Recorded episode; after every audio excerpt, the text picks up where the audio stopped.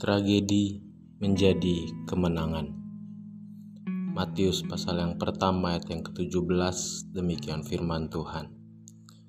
Jadi seluruhnya ada 14 keturunan dari Abraham sampai Daud, 14 keturunan dari Daud sampai pembuangan ke Babel, dan 14 keturunan dari pembuangan ke Babel sampai Kristus.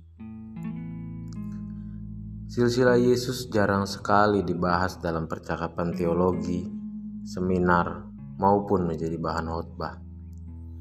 Namun sebelum Matius memulai tulisannya mengenai kelahiran Yesus, ia memilih menuliskan deretan nama-nama dari silsilah Yesus lebih dahulu. Dalam berbagai hal, orang biasanya cenderung akan melihat track record terlebih dahulu dan salah satunya yang menjadi acuan dari track record adalah silsilah. Dia anak siapa, bagaimana keluarganya, dan lain sebagainya.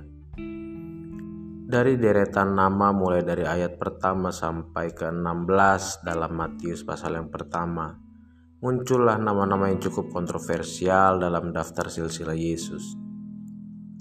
Sebut saja Tamar, perempuan yang ditinggalkan, Ruth yang adalah seorang imigran, dan Rahab yang adalah seorang pelacur.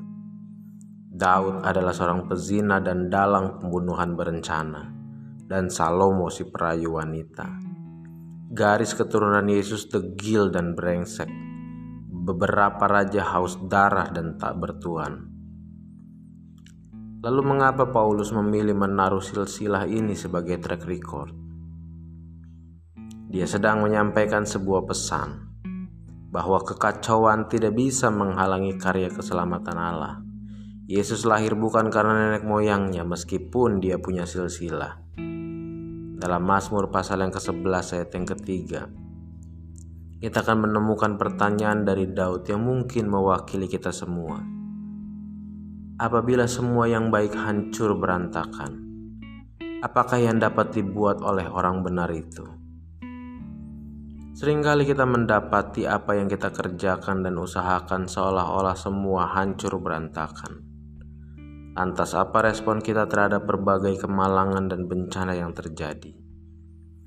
Daud meresponi pertanyaannya sendiri di atas bukan dengan sebuah jawaban, namun sebu dengan sebuah pernyataan. Tuhan ada di baitnya yang kudus. Tuhan ada di tahtanya di sorga. Daud meyakini bahwa ketika segalanya terguncang, Allah tetap tidak terguncangkan. Rencananya tidak akan gagal. Allah tidak akan terpengaruh oleh badai-badai kita. Ia tidak terhalangi oleh semua masalah kita. Ingat bagaimana kisah Yusuf? Saudara-saudaranya menjualnya. Istri Potifar membuatnya dijebloskan ke dalam penjara. Jika ada yang disebut dunia runtuh, maka itulah dunia Yusuf. Yusuf berada di penjara, Musa di padang gurun, Daniel ditawan. Ini adalah momen-momen gelap.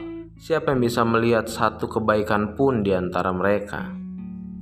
Siapa yang bisa menduga Yusuf si narapidana kemudian menjadi Yusuf si perdana menteri? Siapa yang mengira bahwa Allah mengizinkan Musa berada di padang gurun sebagai pelatihan kepada dirinya untuk memimpin orang-orang? Siapa yang membayangkan bahwa Daniel sang tawanan akan segera menjadi sang penasehat raja? Allah mengubah tragedi menjadi kemenangan.